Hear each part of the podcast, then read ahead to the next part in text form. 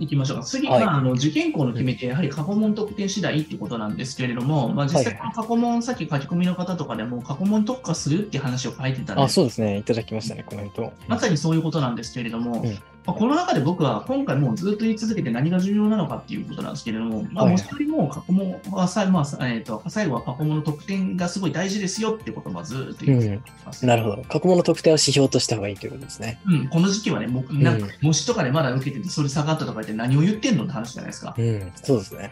うん、模試模試をもうねあの、指標にするのはもう終わりの時期ですから、うん。うんここから志望校を見,、ねえー見定めたら、あとはそこにか対してブーストしていくだけじゃないですか。はいはいはいはい。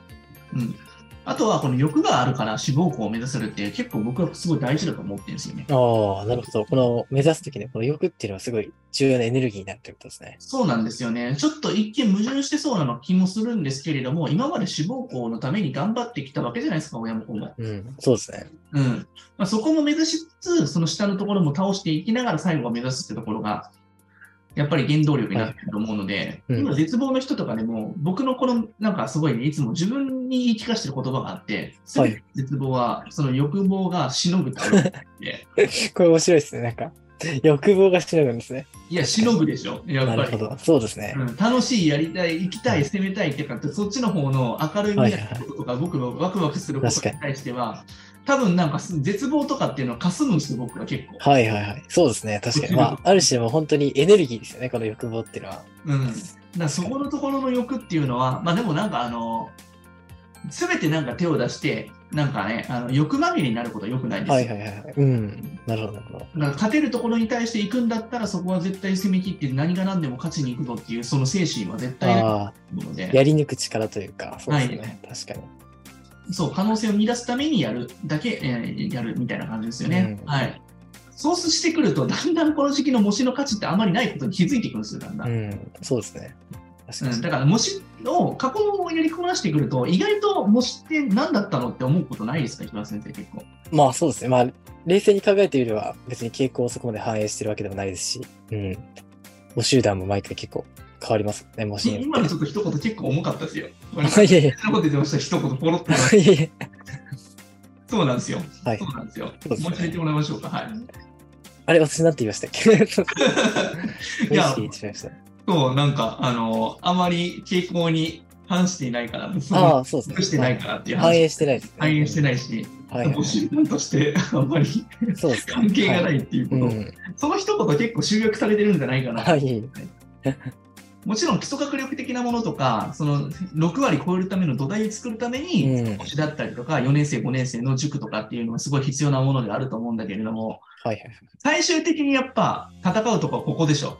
そうですねも本当に実践力と今までやってきたところの部分がいかになんか本番で発揮されるかってで出せるかってところだから、うんうん。でもここって本当にね、これ気づくかどうかっていうのはここまでが経験してると本当にわかんないです、やっぱ。うん、なるほど。そうですね。その模試がどれぐらい価値があもるうかと最か。後最後まで模試の偏差値、模試の偏差値って言い続けている人もいるわけだし、終わってからやっぱりあんまり意味なかったんだ、あの模試の結果っていうことが多々あるんで、本当、大論点返しなんてあれば、偏差値40代も受けて、うちに60近いのバコンで受かることなんそうでてすね。ありますからね、ちゃんと対策すれば。確かに。そこは本当に経験しないとなかなか信じられないところですよね。そうそんなの嘘だと思ってるんですけど、まあ、やってみたら分かるよね、後で終わったら、3ヶ月後そうですにねそれが結果として出るからと思いながら。うん確かに確かそんなことをやってるよりも、本当、持ちの話もすごい大事だけど、そこのなんかね、一喜一憂するんだったら、マジでやった方がいいよっていう、ちゃんと、うんもうね、あと、情報化社会であって、生かすこともできない、意味がないんで、今の時代ってね。に。そうですね。まあ確かに情報は逆に溢れてますけれども、それをどう活用していくかっていう方が重要になってくるみたいですね。そう排除する力だったりとか、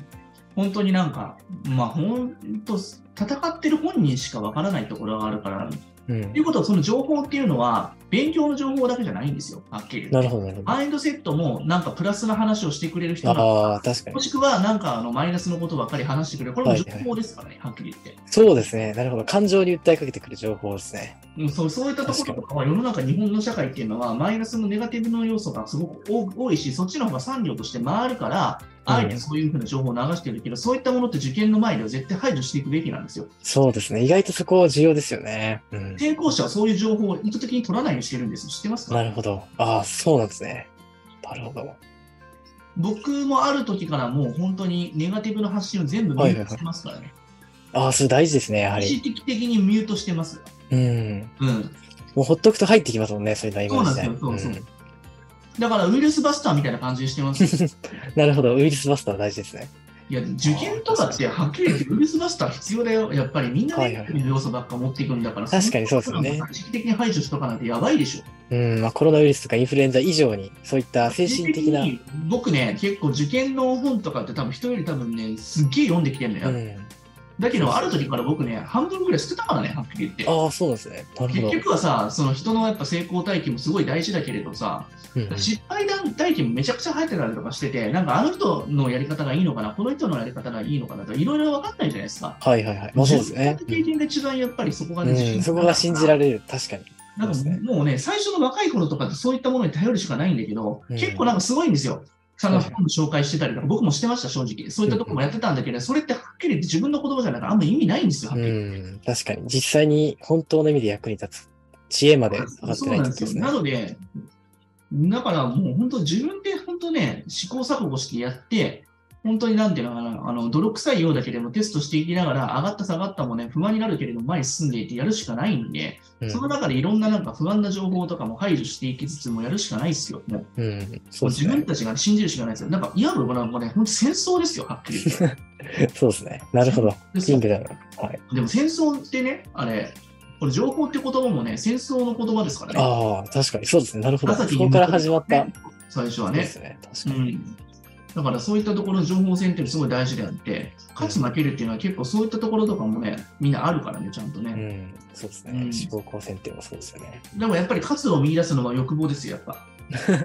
ここは本当にすごいオリジナリティですね。確かに。うん いや、でも僕はね、この時期に不安になる人こそ受験終わった後何するのとかよく言ったりとか、何したいとかっていつもそういう楽しい話も持っていきつつ、こんな風にやろうね、やろうねっていうのをやっていくんですよ。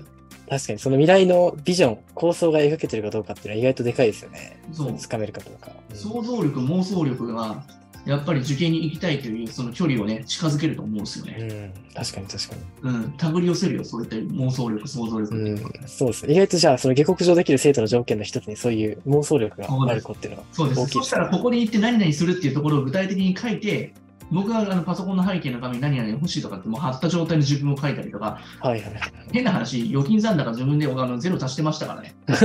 い。なるほど、すごいですね。めちゃくちゃ金ない時そうしてましたもん。あ、そうなんですね。もう意識の上ではもう、それぐ受らい験の生徒でもこの点数で勝手になんかそのグラフとか棒グラフとかも俺が書いてるところ、売り抜いあて60とかで書いたりとかしてまあした。なるほど。いじやおゃあ、前生徒さんにある意う味って言って信じさせるってことですね。そうそうそう。なんか脳に麻痺させるんですよ。やっぱ生きるようにさせるって。確かに確かに。うん、だからやっぱりうまくいってる人たちをそばにつけるっていうのはあながちこれ嘘じゃないですからね。本当にそれが、まあ、無意識のスタンダードになりますからね、自分の中で。確うかんにだ。から受験科で自分が無理だと思っててもあながち普通に受からせてきた人たちをそばにつけるとそのエネルギーにやっぱりね持っていかれちゃうからうん。負のエネルギーより強い人を最後つけるっていうのはマジで大事だと思いますよ。確かに。結局エネルギー勝負ってことですね。そうですそうです。なるうん、でもエネルギーっていうのはそのなんかあのなんていうの勉強をしっかりとやってくれて引っ張ってくれるってところもすごい大事だと思うしね。ほどうん。たそだうでなんかそのすエネルギーね。が強いだけだと意味がないので。まあ、ちゃんと引っ張ってくれないといけないですからね。そうそうそうそう。なんかこの人やってくれそうだなっていうところがすごい大事かなと思います。うんそういう先生って意外とね、結構いないですよ。なんか先生自身もビビってるから。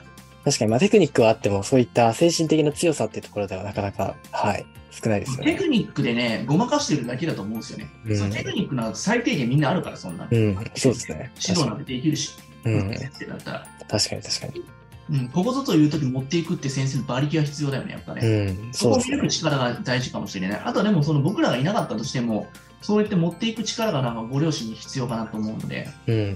なるそほこどが。ちょっと怖いなって思うんだったら頼るべきかなと思うよね。ああ、そうですね。そのエネルギー、牽引力っていう点において、 はい。うんやっぱあの、肝っ玉母ちゃんになりきれない人とかは必要 かもしれないね。そうですね。まあ、全ての人が肝っ玉母ちゃんに言わせくなるのはおそらく難しいと思いますので、ねまあ多分1000人に1人ぐらいしかいないのか なと思ってね。なるほど。武将みたいななんかお母さんいますからね、たまにね。なんだこの人みたいな感確じかにの。。そうですね。はいはいはい。さあさあ、えーと、ちょっと次の方も行きます。はいあそうですねちょっとこちら書いていって、まあ、受験具体的なその首都圏の中の話がちょっと